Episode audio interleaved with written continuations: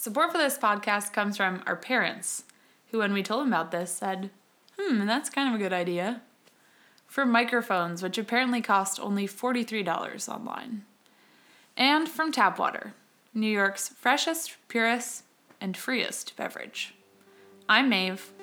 And I'm Julie, and this is Overwater.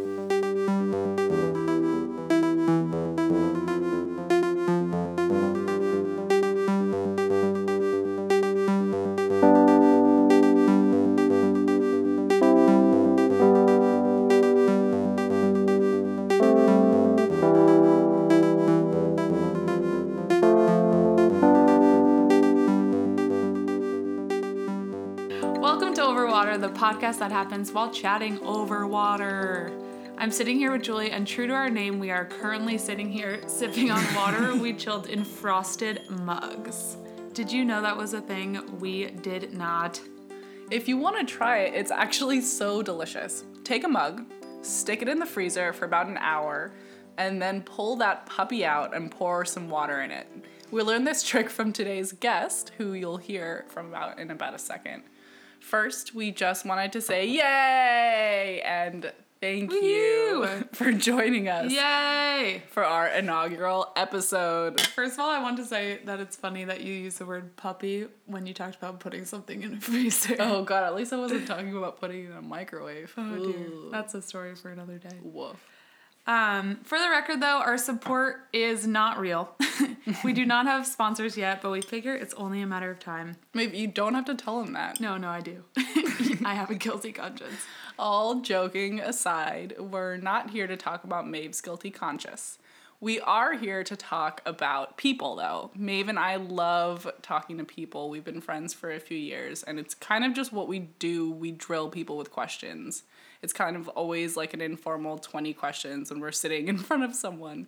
Um, sometimes it makes them uncomfortable, but we do it out of a very genuine place of wanting to know where people come from, what their story is. It's all out of love. It's all out of love. Um, and then we realized that it's kind of just as simple as buying a microphone online and downloading the newest version of GarageBand. So here we go. I think everyone should be a feminist. A feminist is just wanting equal stuff. Like I wish Yeah. it would, didn't have the negative connotation that people like. You know, they think like it has to be. You know, female supremacy. yeah, yeah. Like I'm a ballsy lady. I'm gonna you know fight for. Yeah. Or, I don't know. It's just Yeah. people have like crazy ideas about it. This is Jill. Jill grew up in Tampa, Florida, a place she describes as famous for strip clubs and lightning strikes, and the birthplace of Hooters. growing up, I wanted. I'll give you like the quick. I wanted to be an architect. So Okay. well, I, I knew I wanted to do something creative, but like a real career, you know. So it was Yeah. like, oh, that's an architect could be that thing, and I appreciated architecture, and I, um, I spent a few semesters studying architecture, and I was like decent at it, and it was like real cutthroat and competitive, and I um, I wasn't that into it into the long hours and stuff like i liked it but it wasn't like some people were just so passionate about architecture and they didn't care that it was friday night and they were in the architecture studio Yeah. and not like going out and getting drunk with their friends Yeah. i hated that part so I, like, so then i switched to business just so i could graduate And then everything changed. The direction she was heading in was not typical for most Florida business majors with an interest in architecture. Jill graduated and she left Florida behind. She was headed to New York.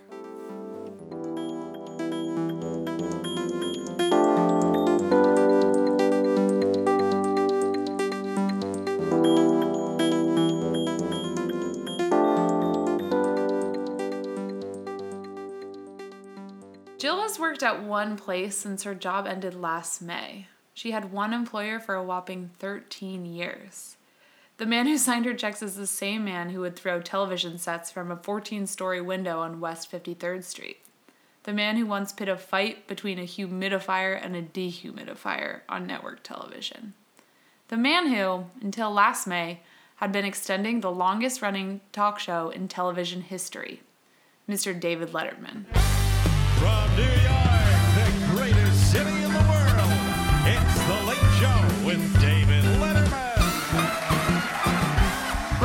From New York, his late night show in 1983, revolutionizing comedy. He made it okay to be weird, smart, and offbeat. He's known for his antics, Hi, I'm Dave. Like working for McDonald's? Yes, Do you enjoy the food? yes, Really? yes, Really? yes. Has the shake machine ever gone nuts and killed a guy? his celebrity interviews, New York City is exciting, though, isn't it? I was born here, yeah. Yeah, good for you. Uh, how'd you like being in jail? But mostly his bone chilling humor. But, as everyone knows, behind every good late night host is a room of a dozen or so vitamin D deficient writers who have mastered his voice. That's right. Today, Jill refers to him as Dave. Like we said, she's humble. Jill went on to become one of the eight female writers in the history of Letterman. This is her story.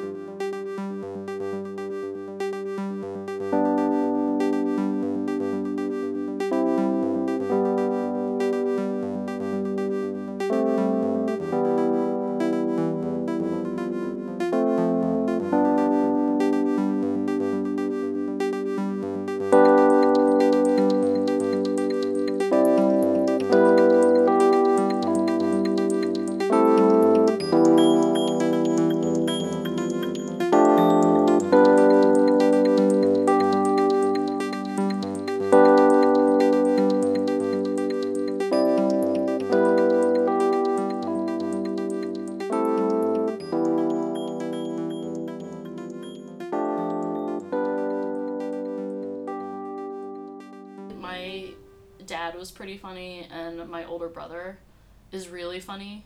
Um, and so I was always trying to make them laugh.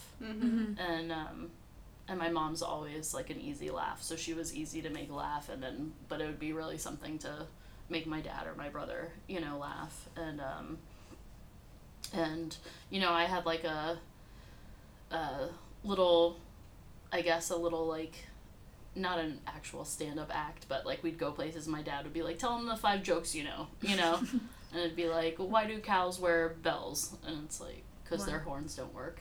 Um, so I think that was the first joke I ever told, and so it was stuff like that where I'm like, I liked you know being funny and having Yeah. people laugh and laughing at other people's jokes and Yeah. stuff. So that was uh, you know, I definitely remember kind of being a fan of that. And when I was younger, I loved Letterman and always watched the show, which is the reason I tried to intern there.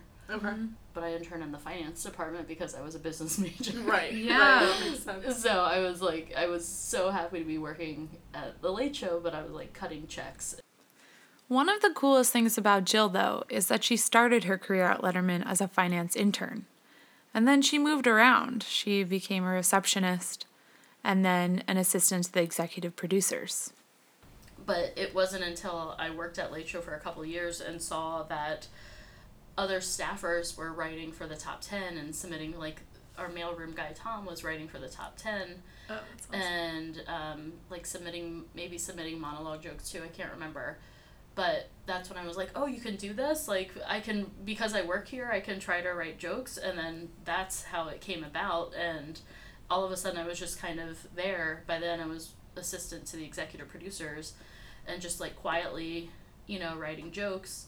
And then once people found out they were very supportive and you should try more you know you should show us what you got and that kind of thing. And then and then it kind of became tangible. It was like i'm here i have access to it i should try like i didn't know mm-hmm. if it was going to work or if anyone was going to be receptive or they were going to be like we read some of your jokes stop you know Yeah. please please just We beg you. Right. Please just go back to answering the phones and taking messages, and please don't make us read anymore. So they probably thought that about a lot of times, but they were nice enough not to say anything. And so that's kind of how it happened. Like I never, it's not something I attempted to do because it seems so far fetched. We thought it was pretty crazy that Jill never really considered writing before that, but instead just sort of fell into this amazing role that she actually happened to be really good at. Her secret jokes started causing quite a stir among some pretty big wigs at the show, and they loved her. Important people thought she was funny. Here's one of her jokes that aired later, but that we still love a lot. Well, there's a, uh, an Italian restaurant closing, Sbarro. Are you familiar with Sbarro? Of course. I was very sad to hear this. I, I think everybody really enjoys Italian food, but Oh. Sbarro, Oh, yeah. one reason or another, going out of business. Here is the official corporate announcement from the Sbarro people. Take a look. Sbarro has filed for Chapter 11 bankruptcy. While we're Sabari for the Shabort notice, we must close our least successful locations. Our customers are special to us, and we sincerely hope you visit us at our remaining shopping mall doors. Sbarro, we thank you for your loyal support. once the head writers saw me writing, got to be friends with them, and then they hired me as the writer's assistant. So then I mm-hmm. was like all of a sudden in the world, and you know working for the writers mm-hmm. and you know respecting what they did, and then you know they were, you know, nice enough to. Um, take a look at my stuff and kind of support me and encourage me and then hire you know eventually hired me as a writer so that's yeah it's not i never tried you know, really trying to write seriously Yeah. before that. Yeah.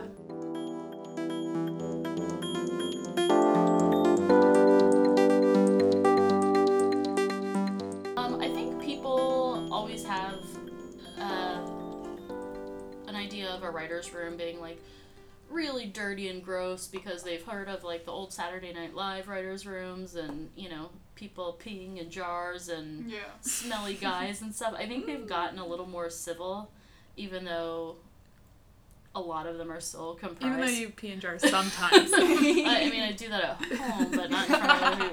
But like, e- even if they're all men or predominantly men, I don't think those like those types of rooms necessarily exist exactly like that. Maybe a little bit, and that you know kind of makes them eccentric and fun, and you know. Um, but I think they're more civil than people think, and you know, you have a job to do and a goal to meet and um, you know you're still like working but you're also writing comedy so hopefully it is a little silly and zany and wow Right. you know it should be Right. yeah. um, but i think when people think of writers they just think like all hell is breaking loose in there and Right. you know like you're gonna walk in and get pumped well actually yeah get pummeled in the head with something i'm like actually that did happen a couple times We asked Jill what it was like to be responsible for being funny every day. So it was stressful every morning and um, but also fun. It's Yeah. also very fun hearing what everyone else comes up with for like the same you all are reading the same stories and sometimes you're like, "Oh, I wish I would have thought of that." And then it's also such a good feeling when someone thinks that way about your stuff. And um it's like um that was the most stressful part of the day for Yeah. me. Plus just learning to pitch stuff out loud in a room and having the confidence to do that, which took me a long time because I was never an improviser or a stand up comedian person. So trying to speak in, in a room and clearly get my idea out and like have people think it's funny like it is very challenging Yeah. and then after a while it became kind of fun you know after a while you start to not care anymore if it gets a laugh or if it plays to dead silence if you think it's funny that's the important thing and Yeah. that was um that was a stressful lesson to learn Yeah. because uh, it wasn't easy you know like i'm public speaking isn't you know my forte um and then it would get stressful during the day if there were like deadlines and you know you know something that had to be on the show that night because it wouldn't have made sense for the next day and you're Right. stuck in edit and you get notes on something and it's you know dave's got to see it in five minutes or we have to show so and so to get approval and you know so there was stuff like that every day but a good thing about a daily show is it starts all over the next day mm-hmm. good or bad you know it's kind of it was it was good. If you're you had a terrible terribly stressful day then you know it kind of gets erased the next day.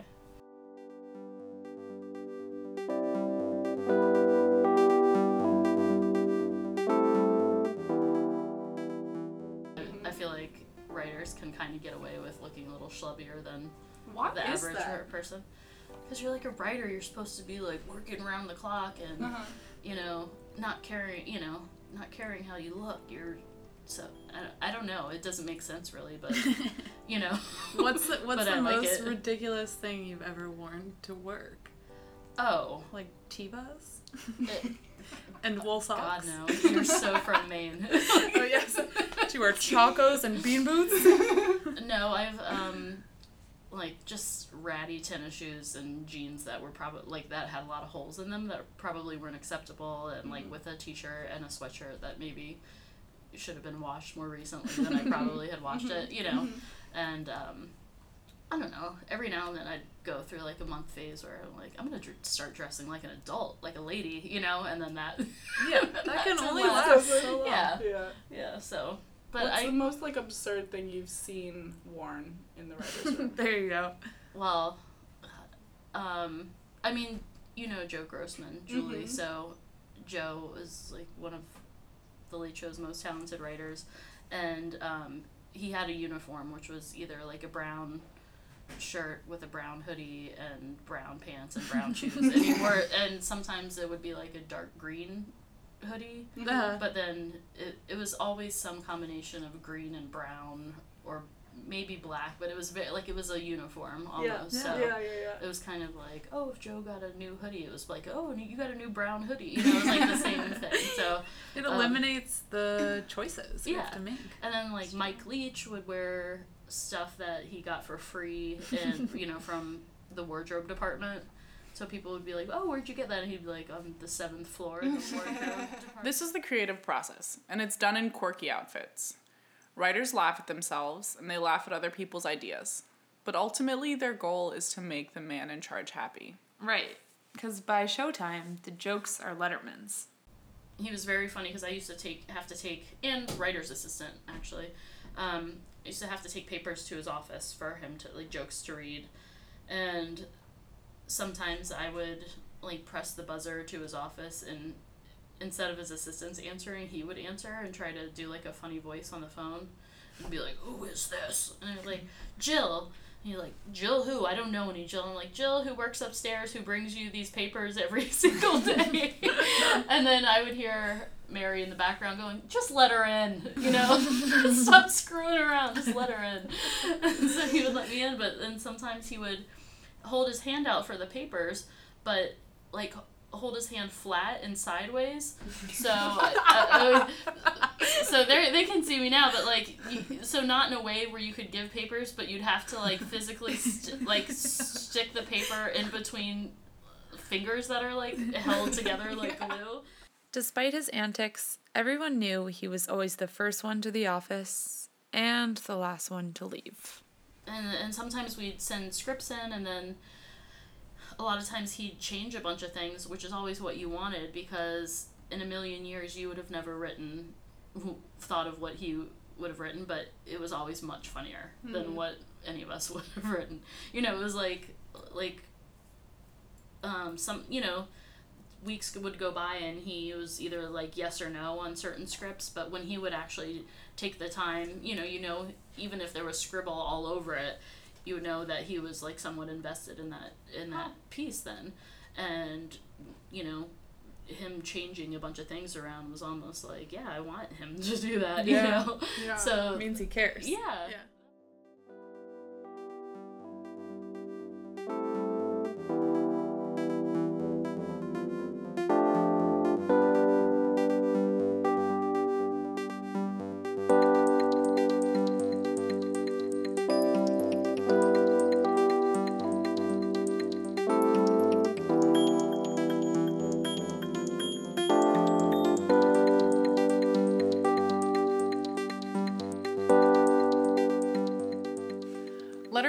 room was notorious for being filled with young white men.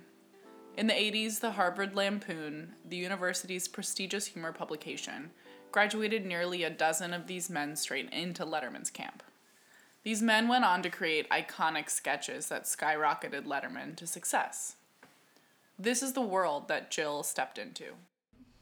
Um, sometimes yes, it and I think it would have been nice to, um, have you know have some more females, and I feel like a lot of shows they're like, well, we have one, you know, men, Yeah. men are quota. Our, our token. right, our token female, which is which is sad, but they're also not very diverse in other ways either. Yeah. So it's like a lot of white dudes still in a lot of rooms. Um, and uh, yeah, sometimes like even though even though the, the writers are great and stuff, it still is a different dynamic being all you know. If you get all women in the room and one guy, you know, if you, Yeah. it's gonna be kind of the same thing. They're, you know. Um, so yeah, it would. Let's just say it would have been nice to have a more diverse room, and I always say I think rooms are like slowly going that way, but it's just slow. yeah, I think they're gonna get there, and um, and also I would like writers' rooms to start taking it upon themselves to to kind of make the diversity happen rather than waiting until they get in trouble for not being more diverse and then like oh crap we've got to fix it you know um, i think they should make it diverse from the get-go because i think it makes you know your Yeah. audience is diverse and um, i think it you know because it makes the room better not because you have to do it You may have noticed that we very purposely started this episode with Jill describing herself as a feminist. The odds were stacked against her. She came from far away, she studied business, she didn't look like most of Letterman's writers. In fact, she never set out to write comedy. But this woman must have just been really good. And now Jill sits before us, having blazed her own trail, a champion of female empowerment. there the the show was run by a lot of strong women and so when i was the assistant to the executive producers i worked for uh, two really great women jude and jude um, brennan and barbara gaines and um, they really empowered me and um, you know and, and other women worked around them as well. So it kind of felt like you know a great supportive environment you know because i hear a lot of stories about oh my boss is a w- woman but she kind of keeps me down. She doesn't you know you know she's not like girl power. Yeah, it's like a I'm gonna- competitive- right it's it gets competitive and luckily i haven't experienced something like that um, because i you know i kind of do think women should you know encourage each other and you know especially bo- uh, like a boss assistant relationship Yeah. but um, yeah i mean being one out of however many guys we had one out of 15 you know I de- just sheer numbers alone felt like a minority you know they were they were great and they you know to their credit they also thought the room should be more diverse um, Oh yeah. yeah, so it wasn't like I was working with a bunch of guys who thought I shouldn't be there. You Right, know, yeah. if right. anything, they thought probably there should be more females, but, um, but it was it was uh, I didn't, you know, it was just obvious that there weren't more women. It wasn't um, that I was treated like a minority or, or I you know I was treated any differently. And, Yeah. you know, at the end of the day, I hope it was just, you know, you know, they my jokes were seen as equal to To theirs. Yeah. So And is that kind of what that network is that you formed outside of work th- of other creative women in comedy in New York? Is that what that's about? Women raising each other up and supporting each Yeah. other? Yeah. yeah. Let's And- hear about that. Yeah. Um, it's a a friend, um, you know, a friend of mine who used to work at Lastro just realized she knew a bunch of people in different fields and um, in entertainment or marketing or you know different Yeah. and she realized a lot of them were kind of um, I was gonna say complaining, not complaining, but kind of they uh, they they were shared similar struggles Yeah. in the workplace, and you know dealing with um, raises or coworkers or being the only female who's you know in charge of 50 employees and you know kind of dealing with that. So um, she kind of started this thing where we just get together a few times a year but um, you know if someone if someone has a struggle they can email uh, you know the group and we're there to support if someone is looking for a job we're there to pass along information Right. um, if someone does something wonderful, which you know a lot of times is usually the case because there's a lot of talented women, um, then we're, we're there to kind of cheer each other on. So it's it's been a great source of uh, you know, inspiration and just seeing that there's, you know, a lot of ladies out there doing amazing things. Are they just within entertainment, comedy? Is it exclusive to that, or is it a wide range? Um, it's mo- it's mostly comedy and entertainment. Cool. But there's some, you know, there's someone who is like a badass at her marketing advertising firm and you know, it's kind of it started with one person and it just kind of like girls she knows. Yeah. Um and just like about like feminist Mm-hmm. Do you guys have a name? Uh I actually don't know if I'm allowed to say it. Really? Yeah, we're pretty like underground. Pretty secretive. Pretty secretive. Oh man, it's a big deal. Julie and I will come up with our own name. yeah, for yeah, yeah. Um No, we'll, we'll do it in post production. Our, our sticker might be on um You guys have a sticker? might be on Ilana's computer in Broad City though.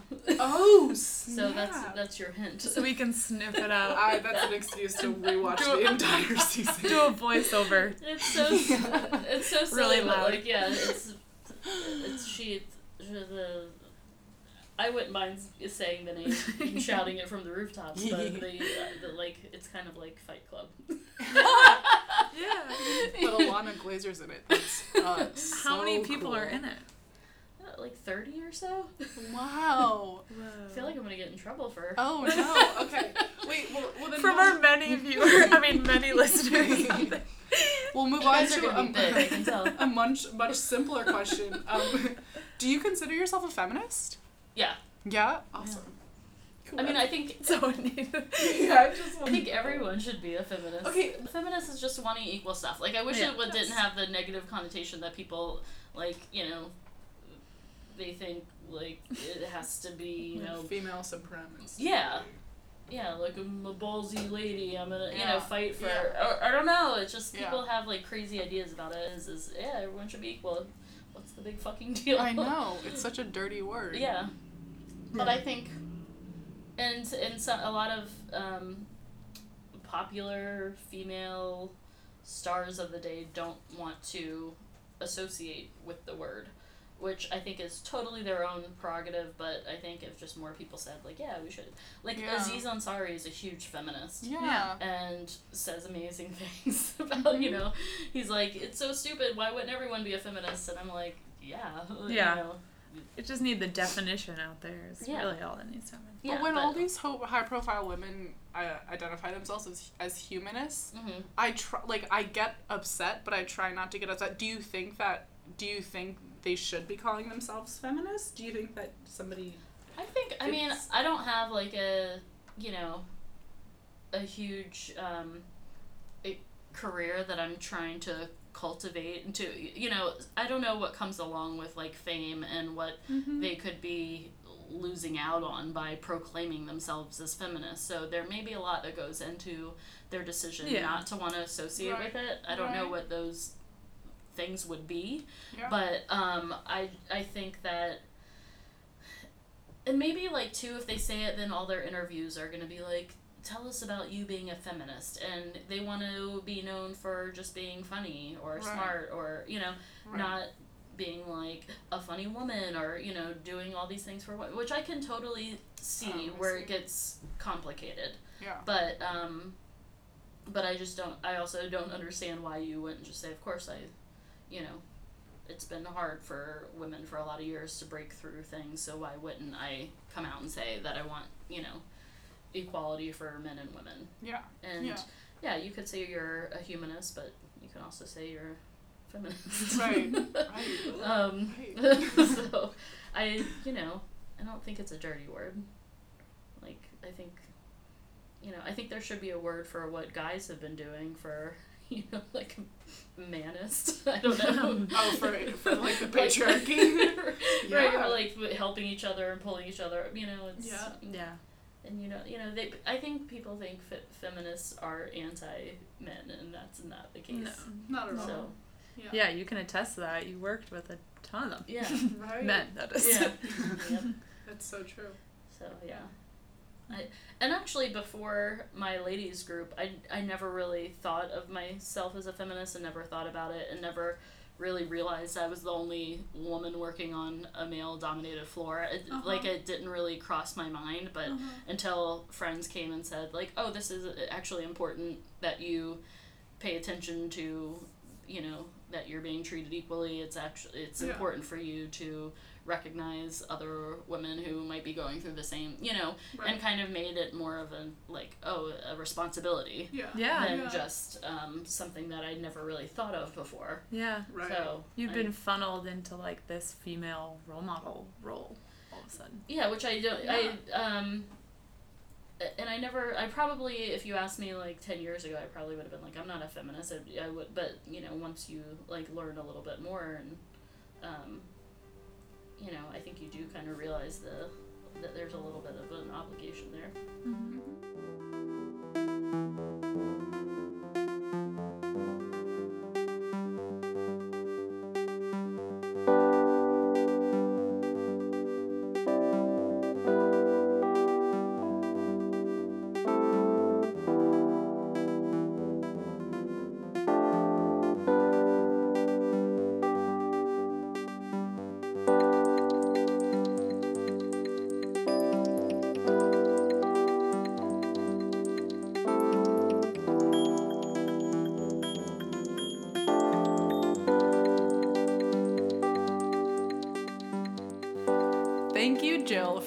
us. And thank you to Audrey Keller for creating our original score, a near impossible feat as the only mm-hmm. prerequisites we gave him were jazz hands.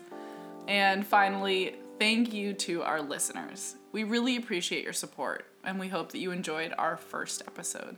To find out more about who we are, what we're doing, and what's coming up, follow us on Instagram at Overwater Podcast or on Twitter at our handle OverwaterPod. Shout out to our social media coordinators, Shaw O'Leary and Sam Kirkman, for keeping us popular on the social networks. If you have any ideas for our next guest, email us at overwaterpodcast at gmail.com and we'll do our best. I'm Maeve. And I'm Julie, and you've been listening to Overwater. Nice. Wait, that was it? We didn't have that much more.